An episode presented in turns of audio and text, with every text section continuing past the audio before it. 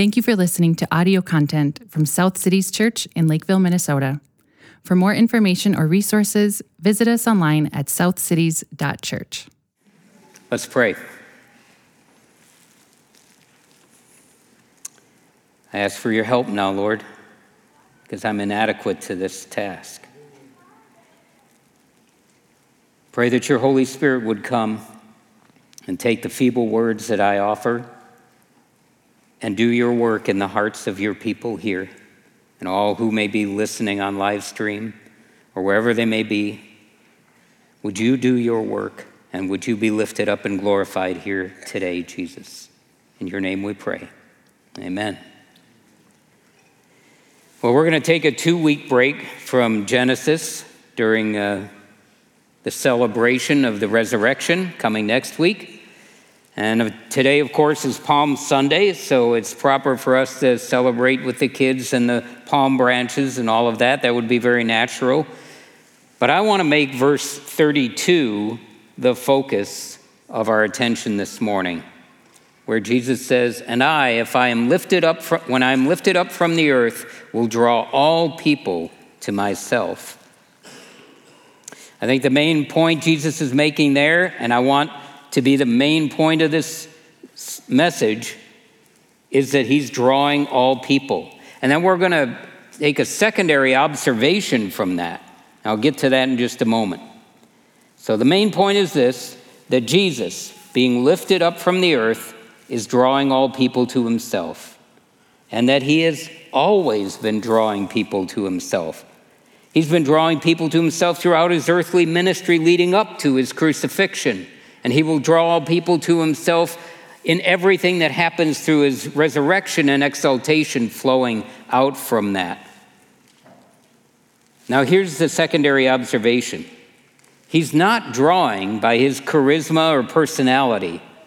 In fact, in this passage and throughout his life and ministry on earth, Jesus seems to seek to downplay any fame or popularity that grows around him. He, he applies the kingdom principle that the way to exaltation is to humble yourself. I put it this way the way up in God's kingdom is to go down. The way to be first is to be the servant of all. So, with that as the main point and that secondary observation in mind, I want to trace those two things through this passage.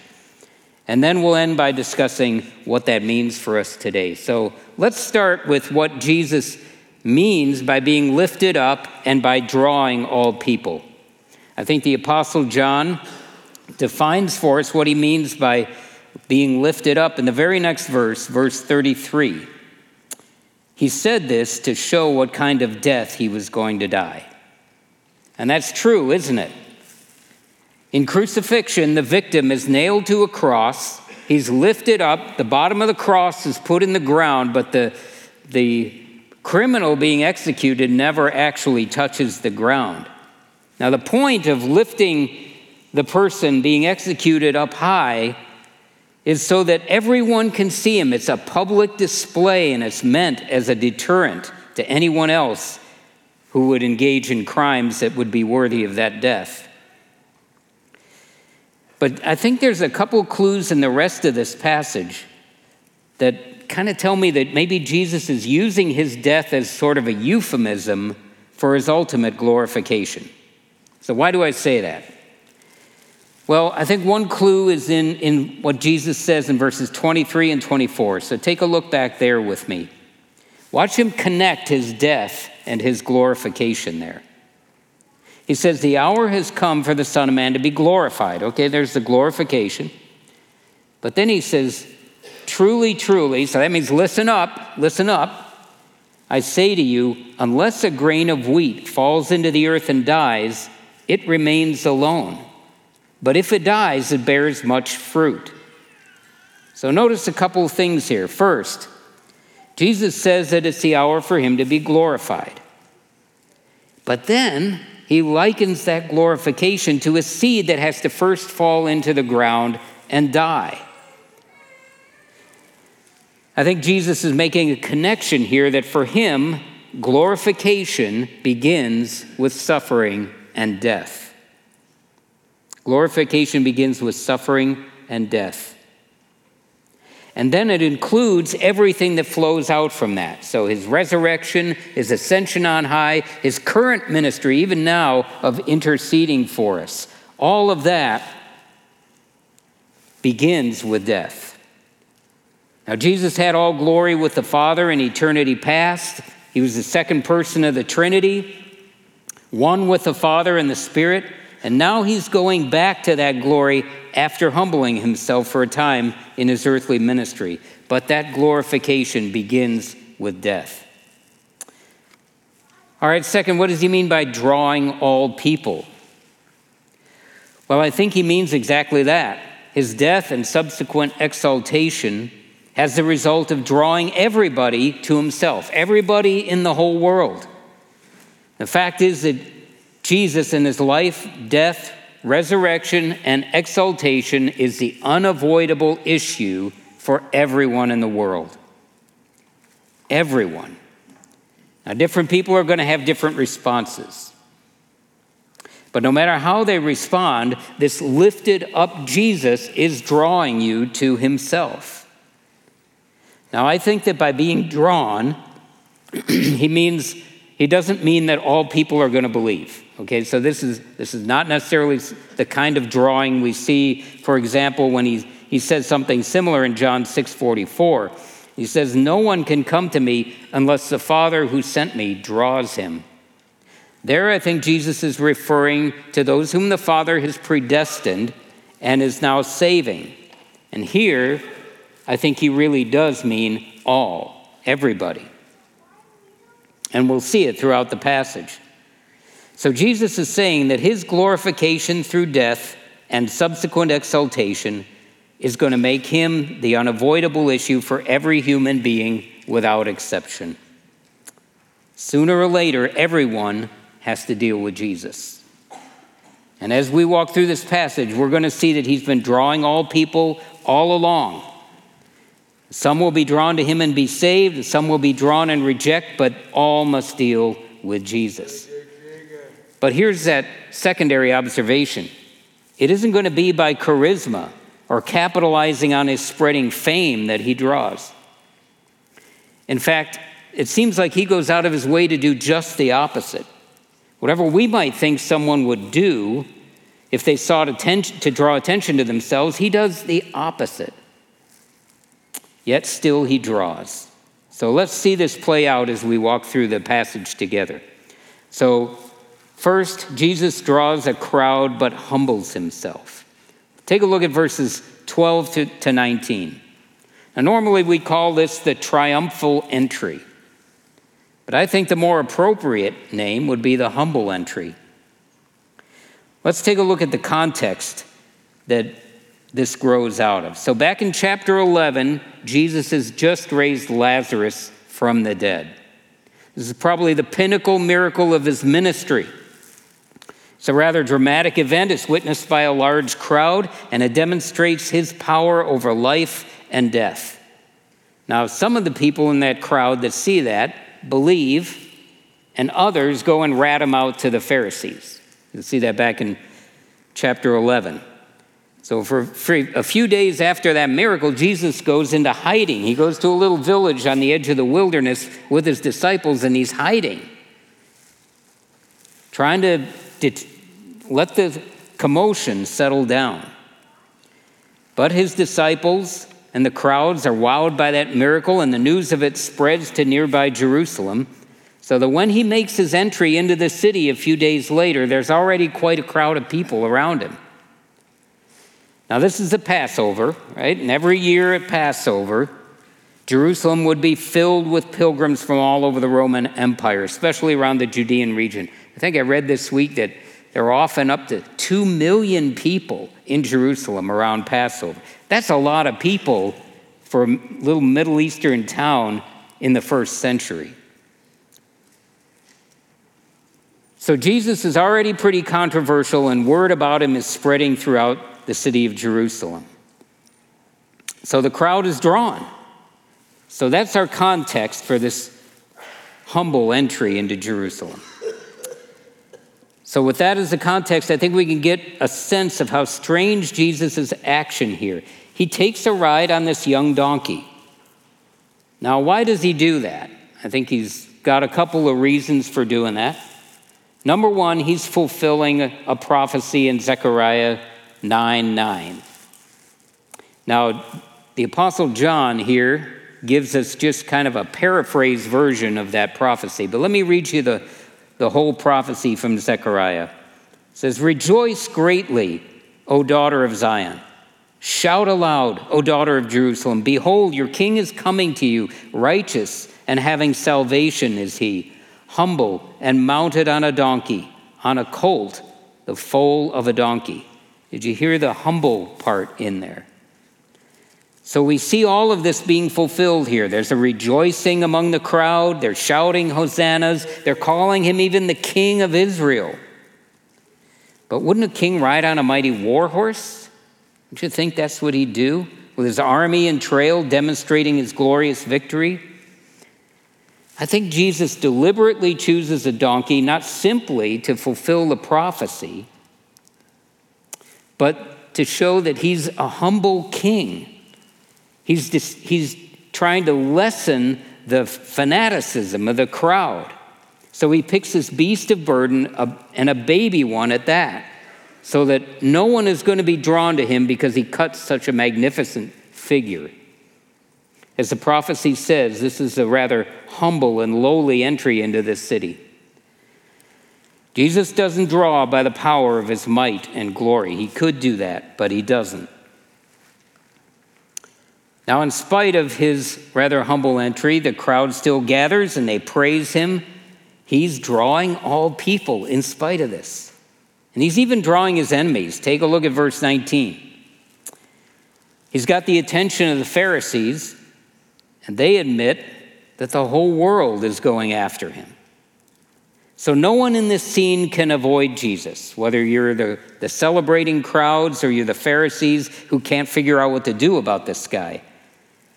No one can avoid Jesus despite his ignominious entry. And then, secondly, let's look at Jesus drawing his followers to a hard road. Now, he's really drawn a couple of groups here the Greeks and his own disciples. Let's take a look at verses 20 to 26. So, these Greeks, they're probably Gentile converts to, to Judaism, and they've made the pilgrimage to Jerusalem for Passover, like so many others. They see this crowd and the commotion, and they've heard the rumors circulating about this Jesus and how he raised a guy from the dead and all the miracles that he performed. And then they come to Philip. They come to Philip. Now, this is one of Jesus' own disciples. So they see an opportunity here to meet this celebrity, Jesus. So the picture that came to my mind imagine that you run into somebody who might be able to get backstage passes to meet one of your favorite musicians. So, who might that be? I don't Taylor Swift? I don't know. Um, now, let's pick a Christian artist, Lauren Daigle, somebody like that, okay? They get you backstage pass. They could get you backstage passes. Wouldn't you be tempted to ask them, hey, can, can I get back and meet them? I think that's what's going on here. These Greek guys are getting a chance, maybe get a chance by meeting Philip to get back and see Jesus. So they ask him, We want to see Jesus. The word see literally means interview. They want an interview, they want an audience with Jesus. So Jesus is drawing these Greeks even before they see him or meet him. But it's really interesting to me. So Philip goes and gets Andrew, and, and together they go and, and approach Jesus with this request. And Jesus gives one of the strangest responses. He seems to completely ignore these Greek guys, he, he's, he's not even talking to them. He isn't looking to sign autographs or grant interviews to curiosity seekers. Instead, he says this strange we, we've already looked at it briefly. He says a strange thing the hour has come for the Son of Man to be glorified. Now, what kind of a response is that? And then he describes what he means by that glorification. We've already looked at it. It's kind of a glorification through death. So, death slash glorification. And like we noted earlier, it's not what we expect. He, he uses this imagery of a grain of wheat going into the ground and dying before it can bear fruit. Only in dying does it yield fruit. And clearly, he means this imagery for himself. He's referring to himself. He's the grain of wheat that has to die in order to bear fruit. And then we run into verses 25 and 26. And it's interesting to me as you look through the Gospels and you see the cases where Jesus speaks of his approaching death, he almost always follows that up with a call to radical discipleship to his own disciples who are already following him. So Jesus is even drawing them. Uh, Mark 8, verses 31 to 38 is just one example. Right after Jesus tells his disciples about his approaching death and resurrection, you remember in that story, Peter rebukes Jesus. Well, that doesn't work out too well. But Jesus says something very similar to what he says here. So let's take a look at what he says here.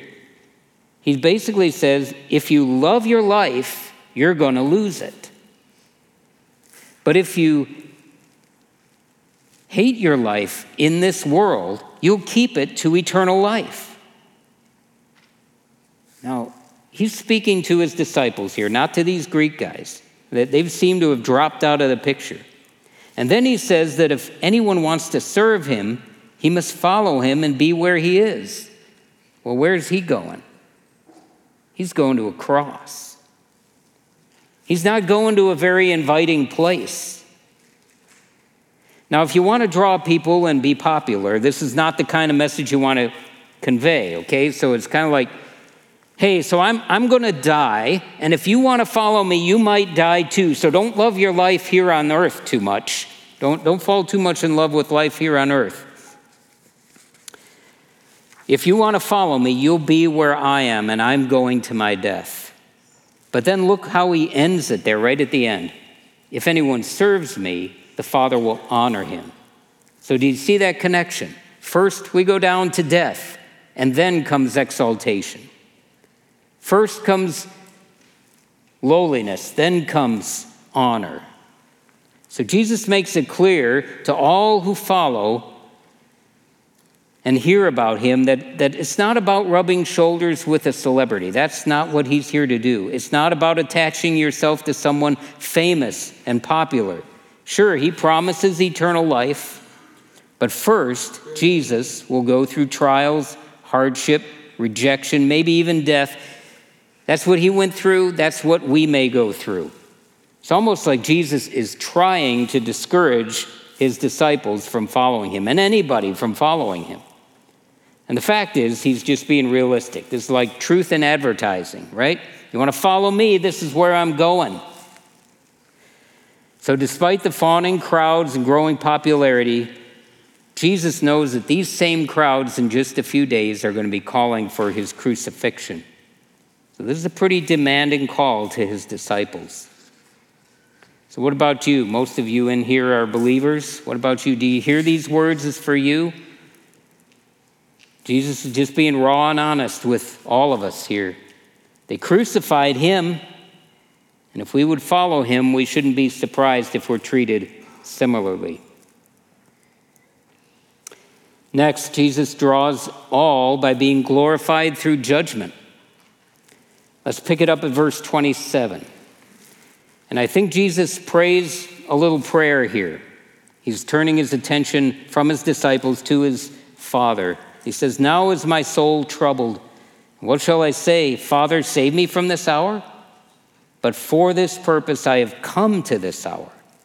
Father, glorify your name. And it says, A voice came from heaven. I have glorified it and will glorify it again.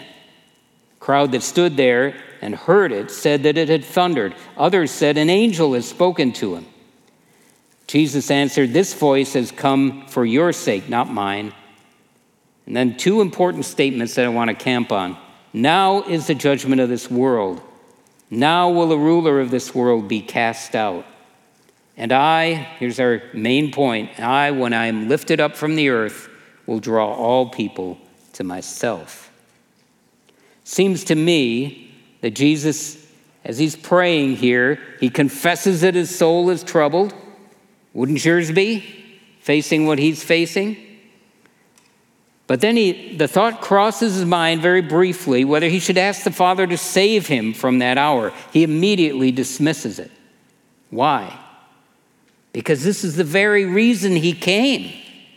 This is the very reason he came. So instead, he prays, Father, glorify your name. So, this hour, this time to die, this moment of crucifixion becomes the very crux of all history. All of God's eternal plan leads up to this moment, and everything God does flows out from this moment. Jesus is going to glorify the Father by dying on a cross as a sacrifice for the sins of his people. And then amazingly, God the Father answers him. And the crowd hears this voice, but they, they don't understand it, apparently. Some say that it thundered, and others say an angel spoke to him. But I think this is God confirming to his Son that the path to glory is this hard one. It's a hard path, and it runs through suffering and death. And yet, momentous things are going to come from that. Like what? Well, here's our two now statements. Verse 31, Jesus says, Now is the judgment of this world. Let's stop there for a second. Now, we tend to think of judgment as coming on that final day, judgment seat of Christ. Everyone will stand before that judgment seat. And yes, that's true. That will happen, but not all judgment is future. Jesus says judgment begins at the cross. And what's, a, what's judged there is the sins of all God's people. The judgment for our sins lands upon Jesus Christ on that cross. And he pays for them, he atones for them. So the cross becomes a dividing line for all people on the planet eh, throughout all history. Either you trust in what Jesus did for you there and are thereby in right standing with God, or you reject and the full weight of God's wrath lands on you. The cross judges and the cross draws and judges the hearts of all people. That's the first now statement. Second now statement Jesus says, Now will the ruler of this world be cast out. So the cross is not only the, judge, the, the beginning of judgment on sin, but it's also the judgment on Satan. The cross, at first glance, seems to be Satan's greatest victory, right? I mean, he killed the Son of God. Didn't he stop God's plan? He killed the Messiah. But it's really his ultimate defeat, right? Everything Satan Listen, everything Satan sought to destroy in the garden when he tempted Eve is restored at the cross. The cross actually undoes Satan's dominion. And that's what I think leads Jesus to our main point statement. And I, if I be lifted up from the earth, will draw all people to myself. Now, let me emphasize again this is a strange way to draw all people to yourself. At every turn, Jesus does everything that a PR person would tell you not to do. Like this humble entry into the city. No, Jesus, you should be riding on a war horse. How about the strong exhortation to those who would follow him when those Greek guys come and ask for an audience? I mean, really? This is a hard road. You sure you want to follow me, Philip and Andrew? Sure, you want to follow me, Bruce? He's asking me, he's asking you. This is not the way to build a following. This, this is not how you become a social media influencer. It's not how you build the Jesus brand. He's doing it all wrong, and yet still he's drawing people. They can't help but come every day. Whether you believe in him or not, you can't avoid him. We see him especially this time of year. Around Christmas and Easter, we always see this, right? Even secular news magazines and newspapers and blogs. They're, they're talking about Jesus. They're talking about Jesus. He's the unavoidable issue for everyone in the world. All right, so let me take you then to a contrast with that triumphal entry. So if you got your Bibles, turn to Revelation 19, verse 11. Start at verse 11.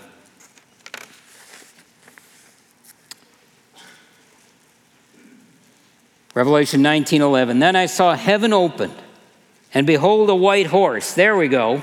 There we go. That's the white horse. That's the triumphal war horse. And the one sitting on it is called faithful and true. And in righteousness he judges and makes war. His eyes are like a flame of fire, and on his head are many diadems. And he has a name written that no one knows but himself. He's clothed with a robe dipped in blood, and the name by which he is called is the Word of God. And the armies of heaven arrayed in fine linen, white and pure, were following him on white horses. That's us. That's us. Let's skip down then. So, Jesus is drawing us even as he's returning. We're coming with him, we're being drawn with him. But then skip down to verse 19. And I saw the beast and the kings of the earth with their armies gathered to make war against him who was sitting on the horse and against his army. This is amazing. Here comes Jesus in all this glory, and still the people of the earth, the armies of the earth, are going to be arrayed against him. They're going to fight against him. Well, we know the end of the story, right? With, with a word, Jesus wipes them all out. The point I want to make here is this is the triumphal entry. That's more like it. No, no more baby donkeys. Here's Jesus riding on a war horse, but he's still drawing people. He's drawing the attention of us, those who follow him. We're coming with him to reign with him. And he's drawing the attention of those who hate him. So, whichever side of the divide you're on, he's drawing. So, What's that mean for us? Let's kind of apply this to ourselves. Well, it means Jesus is drawing you. Whether you're not a believer at all, or you've got questions, or whether you've been a believer for decades, He's drawing you. And He's drawing you in ways you would not expect. Some of you, when you're leaving here today, will get on 35 North and you'll go down this ramp getting on 35 North. And if you look to your right, you're going to see a billboard. Maybe you've seen it, it's been up there for three or four weeks, I think. It has three words on it, essentially three words Jesus, coffee, bacon. It's put up by another local church who shall remain nameless. Um, it's a typical advertising ploy, right? Let's equate the name of Jesus with other things that almost everybody likes. I mean, how, how, many, how many don't like coffee? Yeah, not, not too many hands go. How many don't like bacon? Uh, wow, there are a couple that don't like bacon. I can't believe it. Doesn't everybody? So you see what they're doing here. They're trying to associate the name Jesus with stuff that everybody likes coffee and bacon. It's a typical advertising ploy. These are good associations. So if we, we associate Jesus with these other good things, people will come, they'll be attracted. Now, what did we just see Jesus associate himself with? Death, a cross, a cross. Well, I'll give, I'll give them this. At least they're making Jesus the unavoidable issue for everybody driving up 35 going north. Okay, so I'll give them that anyway. But they're trying to draw you to Jesus with coffee and bacon, and Jesus is drawing you with a cross. So, how are you responding? If you've never responded to Jesus or you haven't given him much thought, or you've pushed him away and just not wanted to deal with him, or maybe you've considered him and rejected him, you can't hide. You will have to deal with Jesus sooner or later. Your eternal destiny hangs in the balance. Maybe, maybe you're a kid or someone in the youth group. You know, you, you just are too busy with other things to think about this, but this is the most important thing you will ever deal with in your life. Or maybe you sense that you're too caught in sin, that Jesus wouldn't want you, and you're just not wanting to turn away from that sin. You know you're going down the wrong path, and you don't care. Well, you will deal with Jesus sooner or later. And his call to you is repent and believe the gospel. But now let me address those of us who have been Christians for a long time. How do we respond to the drawing of Jesus? Is this just a message for those who don't know Jesus? Well, Jesus was drawing Andrew and Philip as well, right? And they'd already been following him for three and a half years. So I want to make three applications to the rest of us as believers, since most of you are probably in that category here. So, number one, the path Jesus is calling us to is not an easy one it's not an easy one. Following Jesus has never meant ease and comfort in this life. Jesus says that if that you have to love him more than even your own life. And following him sometimes means following him into hardship and suffering and even death. Jesus is on his way to the cross and he's not messing around with those who want to rub shoulders with a celebrity. So just understand that the call to follow is the call to go wherever He leads. And He says He's going down through a narrow gate to a hard road. But second, His promise never terminates on suffering. Sure, we're promised suffering. Through many tribulations, we must enter the kingdom of God, Paul said, right? So, yes, he's going to a cross, but it, the promise doesn't terminate there. Listen to what it says even about Jesus and his suffering in Hebrews 12 2. It reminds us that we should be looking to Jesus, the founder and perfecter of our faith, who for the joy that was set before him endured the cross, despising the shame, and is seated at the right hand of the throne of God. So Jesus didn't endure hardship because there's some some uh, glory in being a martyr, he endured it because on the other side of suffering is joy and glory. And he's promised that we get to share in that. So if we're called to be where he is as he suffers, we're equally called to be where he is in glory. And then the third thing, third application I want to make to us there's comfort for here and now too. So it's not just glory after we go to heaven. If Jesus walked this road before us, then we know that He's with us and will not forsake us, and He will see us through to that joy. So let me ask you, and I'm just going to ask if, ask you what you're going through to just, and I have names in my mind associated with each one of these questions because there's people in our body that are dealing with these things. So, are you walking a road of cancer or chronic pain? The death, yeah, the death of a spouse or close, close loved one.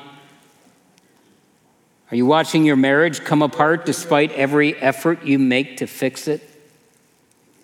Or facing the loss of a job?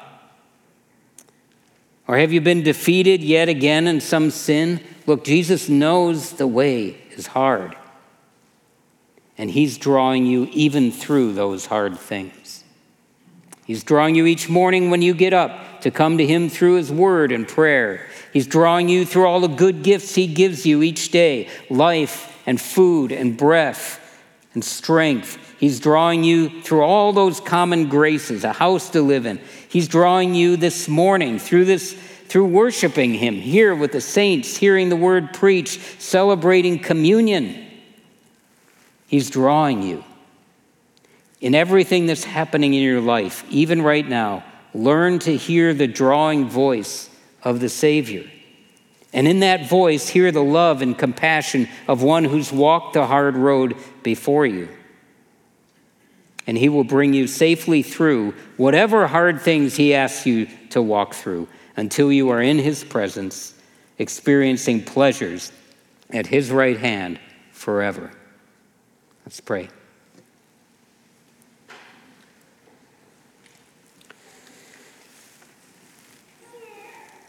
Even in the hard things, Father, you are good to us.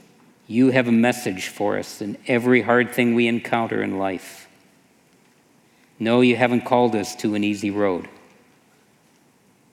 And we've had it comparatively easy in our culture for 250 or more years.